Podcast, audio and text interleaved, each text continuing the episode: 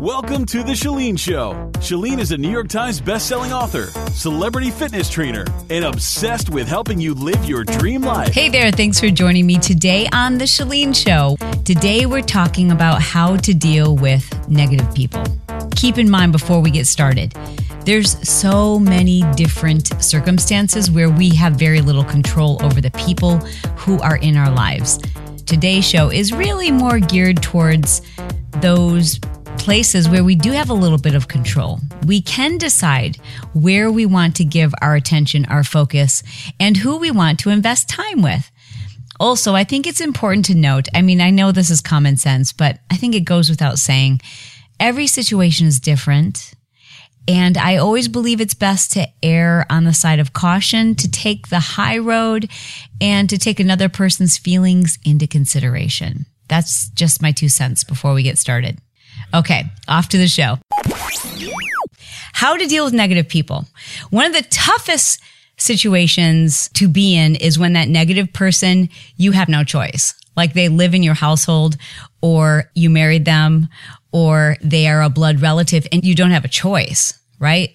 You don't have much choice in the matter. Or maybe it's like your boss and how are you going to get your paycheck if you know, that person, you have to be with them all the time. So let me first address your partner, your boyfriend, your girlfriend, your husband, your wife. I want to give you a little reality check here and let you know the way the universe works, which is, it's just the truth. You attract the opposite of you. And isn't it funny that like once you guys fall in love and get comfortable, then you're like annoyed that this person isn't more like you. Like you attract someone who's completely opposite of you, not in every way, but in at the core of your like positive negative, usually one of you is incredibly positive and one of you is a little bit more, well, they'll probably call themselves a realist. And the reason why that happens is because it's the best thing for you. You balance each other out. It kills me when I hear couples who are having marital discord because they want their partner to be just like them. And all the things that bug them about their partner are all the areas where they're opposite. It's like, hello, duh. You're supposed to be with your opposite. So I think it's really important that when you have been in a relationship for some time and this person starts to bug you, ask yourself, is what's bugging you that you can't turn them into you? You know, cause you honestly would not be attracted to someone who's exactly like you, even though you think you would. You wouldn't. And you wouldn't be your best. Whether it's a business relationship or a marital relationship, the reason why we attract like-minded people in real life as our friends, that's true. Except when it comes to the person who's supposed to be your partner. Whether that's a business partner or a marital partner, you'll typically attract someone who's pretty opposite of you. And that's for a very good reason. It is in your best interest to have someone who's, if you're very organized, they're a hot mess because they're going to teach you balance. If you're always late, they're always on time. If you always look at things like overly positive, if you're overly optimistic, you need someone who looks at things with a little bit of pessimism and says, I don't know, this doesn't seem right. We should look into a little further you need somebody in your life who doesn't fall in love with every single person and actually, you know, kind of has a little bit of an eyebrow raised and wants people to prove themselves. I'm just asking you not to just always be annoyed with your partner because they're not like you. And I think one of the best ways to snap out of this is to realize you've got to change what you're focusing on. If you're focusing on all the negative parts of your partner, then you will have a negative relationship. And if you start to focus on all the annoying things that you do, because trust me, you do a lot of them, you'll realize that they're overlooking a lot of things too that you might not realize are a big deal to them. Okay, one last thing on the subject of your partner, your husband, your wife, your girlfriend. It's one of those things I constantly see comments from you saying, What do I do if it's my spouse? What if it's my husband? What if it's my wife who's super negative? What do I do? And it's really difficult to just accept the fact that opposites attract, especially when this person is sucking the life out of you, or it's become like, it's more than just a negative person. It's someone who's not allowing you to live the happy life that you deserve, or worse yet, it's affecting your kids. So I know I've devoted this particular podcast to just the topic of negative people, but I just want to say this about husbands and wives and partners. And again, I always say this too. but I'm not a therapist. It's just been my experience in working with countless couples over the last 15 years that usually the partner who is being perceived as being incredibly negative is just poor at communication. And by that, I mean, it's easier to just seem annoyed with everything than it would be to just honestly communicate their true feelings or maybe to discuss pain or trauma or something that's happened from their past that just it haunts them and their way of just dealing with that is by being negative about everything else. So don't take it personal. Understand that it probably comes from a place of pain. It's often because this person hasn't learned how to communicate. And the other reason why it might be is that it's a habit, you know? Oftentimes someone who's considered quote unquote negative had negative parents or negative people around them. And it just becomes a habitual way of talking and communicating and and really protecting themselves. Because think about it. If you take the negative side of the coin, like if you look at the pros and the cons and you take the cons and something fails, well, then, you know, you win, right? And if for some reason everything does turn out okay, well, then you can be pleasantly surprised. So it's kind of a safe place to be as a negative person because the optimist, a person who's always seeing things from a positive standpoint, you know, think about it. 50% of the time, you're going to be disappointed. If you're always negative, you're only going to be able to say, I told you so, or, oh, well, that turned out kind of nice. So what do you do with that? Well, I think we should probably devote like a whole nother podcast just to your partner being negative, right? Because I, I think it's often a lot deeper. And if you've got kids, it's pretty important that you do everything you possibly can but to fix the situation. Maybe that's changing your own perspective, having a deeper understanding, getting them into therapy, figuring out how you can contribute, what you're doing to enable this negative dance, you know. Okay, last thing I'm going to say about it is just try not to focus so much on it. Because if that's what you're focused on, I swear to you, that's what you're going to get more of, right? So, okay, let's get past the partner stuff because this is not a marital podcast. This is really about how to deal with negative people where you do have a choice, okay? You don't have a choice. You do have a choice in how you deal with them. You do have a choice in how much time and attention you give them, when your mother or father calls you, you don't have to stay on. And if you're a big girl or a big boy, you don't have to stay on the phone with them. You don't have to engage with them. You know the things they're going to bring up that are negative and you don't have to go there. So that's on you to figure out if in fact you are giving it too much attention because you're not going to change your mom or your dad or your brother or your sister. You're just not. So you're kind of wasting your life and your breath and your energy trying to just accept who they are and give it boundaries. Now let's talk about your friends because that's an area where you've got much more control, but it's really difficult sometimes. When you have a relationship with history, right? A couple of things happen. Number one, you start to feel guilty like invested so much time in this person or they've helped me through a tough time, but they're so negative. I can't handle it anymore. Let me tell you this. Number one, though, you have to recognize that you had some part in this, meaning very negative people are drawn to very positive people and very positive people, whether you realize it or not, you're drawn to negative people because you feel like you can change them because you have this, what I like to call wounded bird syndrome, which means you like to collect people who are negative or have problems because you're like, I can help them. I can change them. I can lift them. I can show them the ways.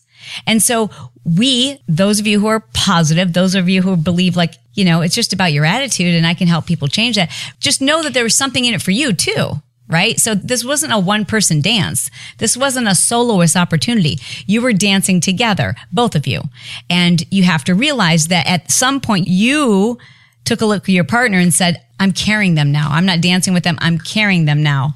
And so now it's not fun and I can't make a difference. So when do you know it's time to make a change? Here's your answer. When you've done everything in your ability and power, because sometimes we don't have the tools or the resources. Sometimes your friend needs therapy. Sometimes your friend needs to remove the safety net. Sometimes your friend needs to recognize that you're not responsible for their happiness or anything else for that matter. And if you've done everything in your power and you feel good about it, you have to reach a point where you say, okay, I am not helping In fact, now I'm just hurting the situation because I'm tolerating this behavior. I'm continuing this relationship and it's just not getting better. And when that happens, I think you owe it to yourself and the other person to make a decision and make a change. Now, there's two ways to handle that. The first way is the easiest, and it's what I call the slow and easy drift. You don't have to make a big deal about it. You've just mentally in your head, you've just decided, okay, I've invested way too much time with this person and they're, they're not going to change and they're relying on me and I'm becoming a crutch and I'm no longer helping them. So what I need to do is not return as many phone calls, not initiate the next time we get together, be available less and less. And this can be done gradually. So that's the easiest way to do things because it doesn't have to be a big deal. And that person might notice that this is happening. They probably will. And you can just gradually drift away, right? And you're just available less and less and less. And eventually they, they need that from somebody else. So they're going to find a replacement you. You know what I'm saying? But if it's just not happening, they're not taking the subtle hints. They're really becoming far more needy. And now it's come to the place where you need to have a conversation. Okay. Remember this. It needs to be delicate. All you're going to do is cause more harm and damage if you come straight out and say, listen, you are a pain in my butt. There's a black cloud over your head every single day and I can't handle it anymore. You're killing me. You're killing my vibe and y'all need to go talk your trash to somebody else. And there's something every single day and you're killing me. You can't say that as much as you'd like to. You can't say to them, you know what? It seems like every single time we're on the phone, it's like, wah, wah, wah, wah, wah. It's your problems, your problems, your problems. We never talk about me. It's always about you. We're always solving your problems. We're, you're always dealing with a crisis. There's always something going on. You're always upset about something. We wish we could say those things, but it's not helpful. And I've been through this myself before, and it's a thing that should be done very carefully. And the best way to do it is to place ownership on you. And this is what I recommend you do. It is to say this. I feel like we need a break and it's really more about me. I have come to a place where I realize I don't think we're helping each other. And I think that some time apart would be good. And I love you and I always will, assuming you do but I think we need some time apart because what I have found myself doing is thinking about what's going on in your life and working extra hard to make sure that you're happy and almost becoming too consumed with what's going on in your life. And I've put other people on the back burner in doing this and it's not your fault. It's mine. And I just don't think it's healthy. And I think both of us should kind of take a break and love each other from a distance for a little while. And I hope you understand this is really about me. This is me just trying to recognize this pattern that we're developing between the two of us. It's recognizing that there's a pattern between the two of us and knowing that, you know, I'm in large part responsible for this. And I feel like I'm not allowing you to grow. And I know that I myself am spending too much time thinking and worrying about things going on in your life. And so for that reason, I think I need a little break, but I love you. And I would leave it at that. And will they come back and will they be upset and will they cry? Yeah. And will they want examples? Yes. But I personally don't think you need to give them unless they just keep hounding it and hounding it. Because the less personal you can make it, the better. I mean, trust me, they know. They know they are this way and they're going to make a lot of noise and be very upset and lay on a major guilt trip because they had become dependent upon you. And I think it's an important thing to do from time to time, but also it doesn't do you any good unless you learn from the situation and recognize in yourself what is it about you that tends to make you attracted to these kind of people? Is it because it makes you feel like you're a better person? Because you've got this friend who's always going through stuff? Is it because you like to be the hero and save the day? Is it because, you know, have this grandiose idea that you can save all wounded birds? And I had to recognize it in myself. I mean, my husband was like, okay, I don't know how many more friends we're going to loan money to. I don't know how many more friends we're going to, you know, pay for their attorney's bills. And I don't know how many more friends we're going to have to bail out of financial situations. And, you know, especially when it came down to, I mean, sometimes things happen that are out of people's control. I'm not talking about that. I'm talking about, I had a couple of friends in my life that just, it was like, you know, it's time after time after time after time after time, all related to not surprise circumstances, but bad decisions. you know, and at a certain point, Bret was like, are we talking about their situation again? I had to realize that I would get excited we would meet one of these people that I was like, oh, I can save them. And I, I can't do that anymore because I've got too many quality people in my life that lift me up and I owe them my time. So I hope that was helpful to you. Recognize that you do have decisions, but take the high road. Be kind. You don't have to say as much as you think you need to say and know that you should establish boundaries with those people where you don't have choice. Remember, your spouse, your um, mother, father, brothers and sisters. It's okay for you to establish boundaries, but where we do have choice, use it wisely. But be kind and take ownership because you had a big part in this and you don't want to repeat these behaviors. You are the bomb.com. I'll see you soon. Today's episode was sponsored by IG Impact. It's my course designed to help you understand how to master Instagram. It's fun. It's changed so much, especially in recent months.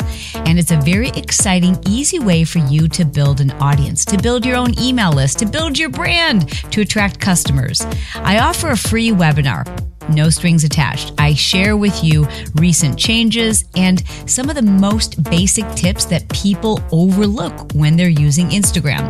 To sign up for that webinar, go to instaimpactwebinar.com. You got that? Insta as in Instagram, impact as in that's what you're going to make, and webinar as in that's what it is. Okay. Instaimpactwebinar.com. I will see you on that broadcast.